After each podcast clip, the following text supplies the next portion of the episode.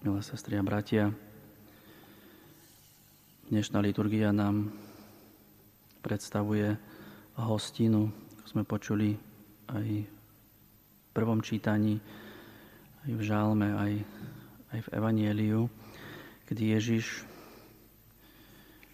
hovorí, že mu je ľúto zástupu, lebo tí, ktorí za ním idú, ktorí ho počúvajú, ktorí sa zdržiavajú pri ňom, nemajú čo jesť. Ľútosť to je schopnosť rozpoznať hlad niekoho. Ježišovi je ľúto tých, ktorí sú blízko Neho, lebo On pozná a chce nasítiť ich hlad. Ježiš je ten, kto sa delí s tým, čo, čo je najlepšie, čo považuje za najdôležitejšie. V reči na vrchu, v 5. a v 7. kapitole, sa delil so slovom. V dnešnom evanieliu 15. kapitole Ježiš zázračne síti poslucháčov chlebom a rybami. A onedlho vo večeradle im povie, že on sám chce byť pokrmom pre človeka. Ježiš rozmnožil sedem chlebov a pár rybiek, všetci jedli a nasítili sa a nazbierali sedem plných košov, zvyšných odrobín. Tí, ktorí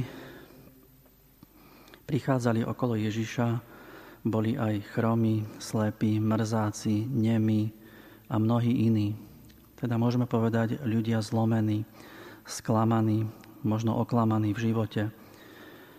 A aj táto skupina ľudí môžeme ich vidieť ako omrvinky, ako úlomky v tomto svete.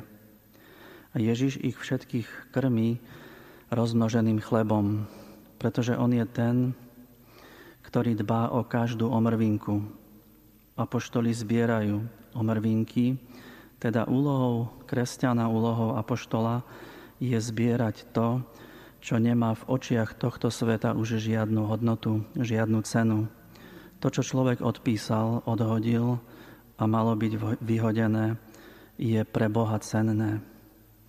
Je to dôkladne pozbierané do košov, ktorých sa plní sedem. To je plnosť. Boh má starosť a záleží mu na každej omrvinke, teda leží mu v srdci každý zlomený človek.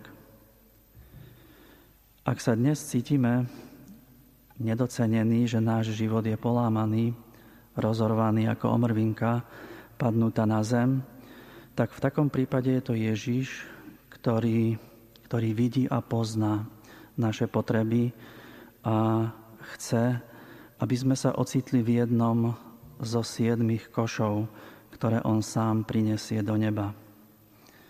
Ďakujme dnes Bohu za to, že, že nás vidí, že pozná a chce nasítiť všetky naše roviny, len aby sme mu dali k tomu príležitosť.